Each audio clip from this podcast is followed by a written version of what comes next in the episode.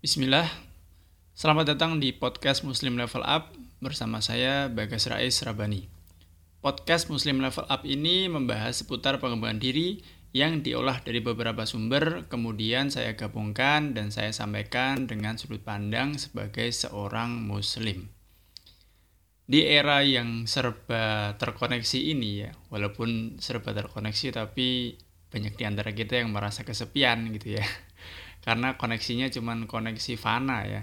Online semua gitu. Sampai-sampai yang offline-nya gitu ya. Orang-orang yang terlihat pun dianggap tidak terlihat gitu ya.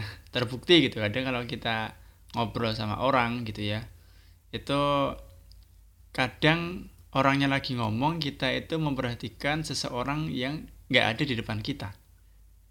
Ya misalnya pegang HP lah gitu ya pegang HP itu kan misalnya lihat sosmed atau balas WA ya kan? Atau balas DM di Instagram dan email misalnya. Itu kan sama aja kita sedang memperhatikan orang-orang yang nggak ada di depan kita secara real life-nya gitu. Itu sampai segitunya ya kan zaman sekarang gitu. Nah yang saya mau bahas di sini adalah terkait muamalah sehari-hari gitu ya. Ya apa ya eh, cara bergaul gitulah setiap harinya gitu ya. Ketemu sama orang ngobrol sama orang gitu kan. Itu apa sih yang sebenarnya udah mulai hilang gitu yang pengen saya bahas di situ? Ada satu poin penting gitu ya. Kita itu terlalu berpatok pada satu sudut pandang aja. Ketika mendapatkan sebuah informasi ketika ngobrol sama orang tua misalnya ya Gen Z gitu kan kalau orang tua bilang gini kayaknya kok orang tua saya marah, orang tua saya toksik. Itu kan cuma dari satu sudut pandang kan kadang kan. Ya gitu yang pengen saya maksud di podcast kali ini gitu ya. Kita butuh sudut pandang yang lain. Saya kasih analogi untuk lebih memudahkan dan analogi-analogi untuk memudahkan sebuah apa ya penjelasan itu sebenarnya metodenya Al-Quran. Di Al-Quran itu banyak banget ayat-ayat yang bunyinya masalulazi, masalulazi, masalulazi, perumpamaan, perumpamaan, perumpamaan.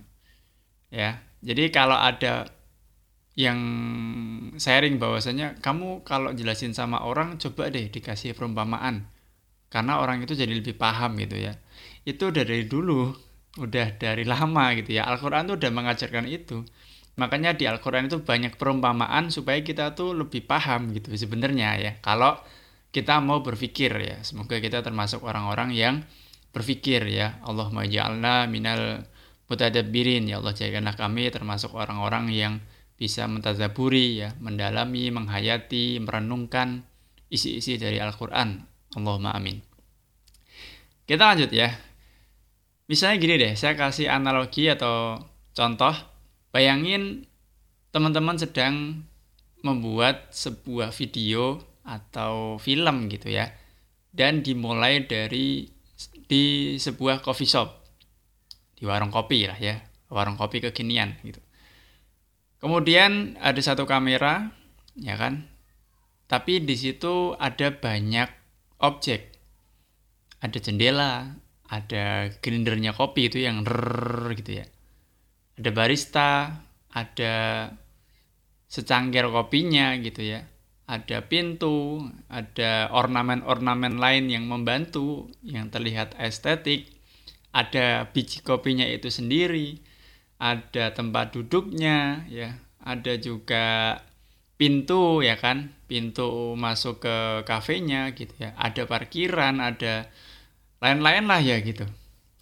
Nah, sedangkan kita membawa satu buah kamera yang bisa membuat film itu lebih sinematik, itu kan bagaimana kita bisa mengambil sudut pandang atau bagaimana kita bisa mengambil sud uh, apa ya poin yang pengen kita shoot gitu loh.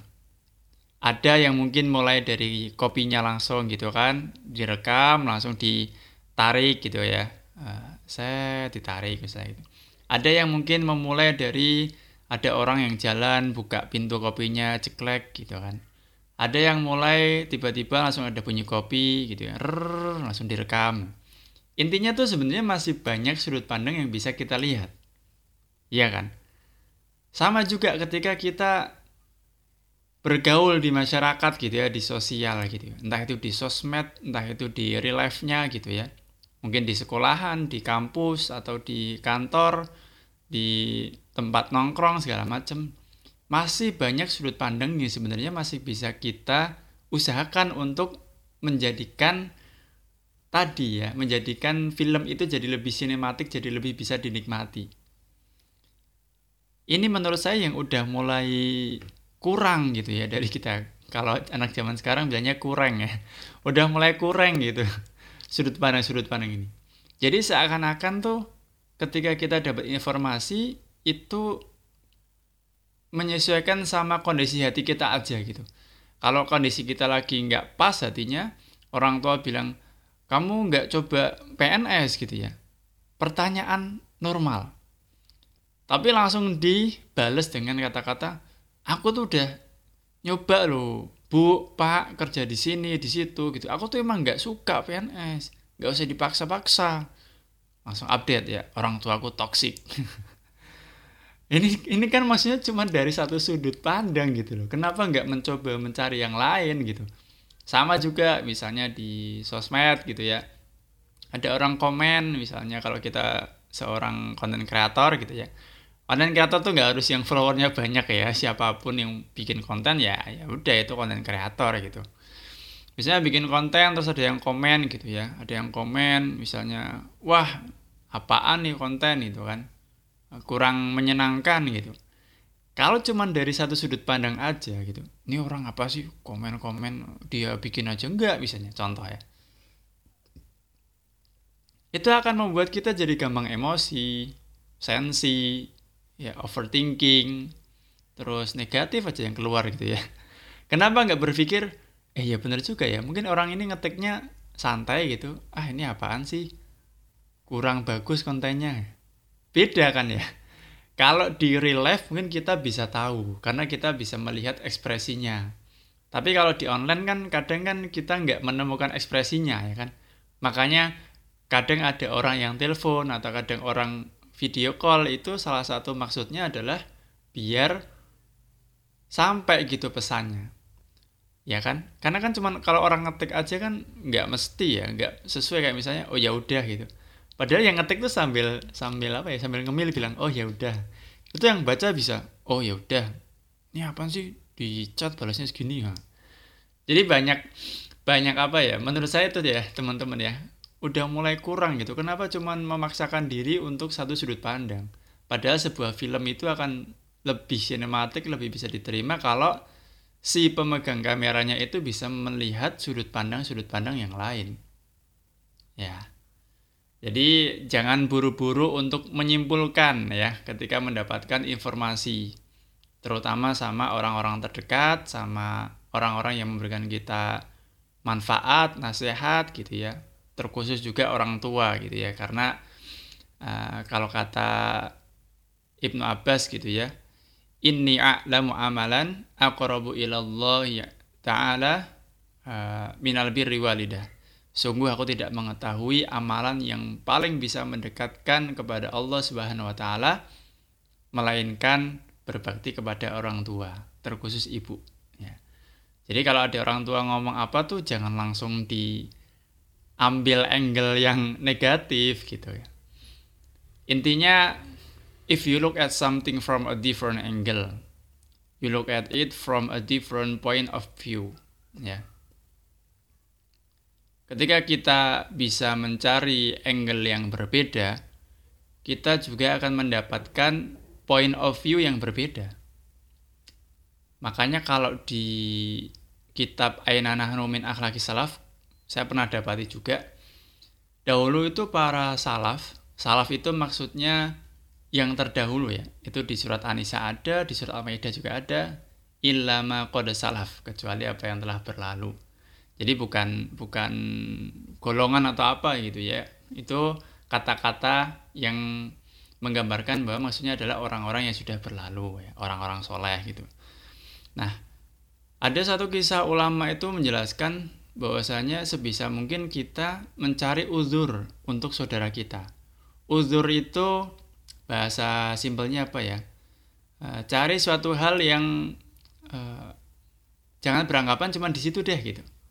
Mungkin maksudnya dia gini kali, mungkin maksudnya dia gini kali, mungkin dia nggak datang ke undangan kita karena lagi ada perlu kali gitu ya. Mungkin dia nggak balas WA kita, mungkin lagi nggak ada kuota pas di luar rumah. Nah gitu gitu. Itu namanya uzur. Ya mencari keringanan-keringanan untuk saudara kita.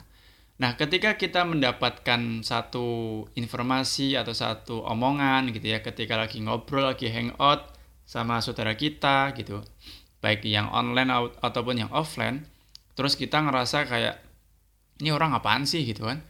Maka coba cari sudut pandang yang lain sampai 70 coba sampai 70 uzur.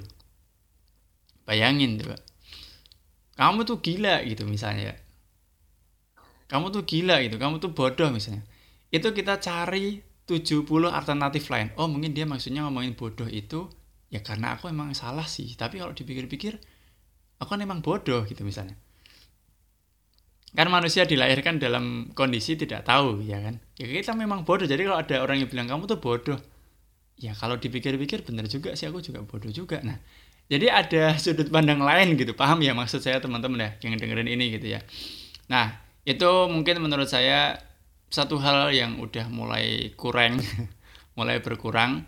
Kita itu terlalu memfokuskan pada satu sudut pandang aja. Padahal masih banyak sudut pandang sudut pandang lain yang bisa kita ambil dan dari situ you look at it from a different point of view. Hal yang terlihat negatif ternyata bisa kita cari sudut pandang yang positifnya.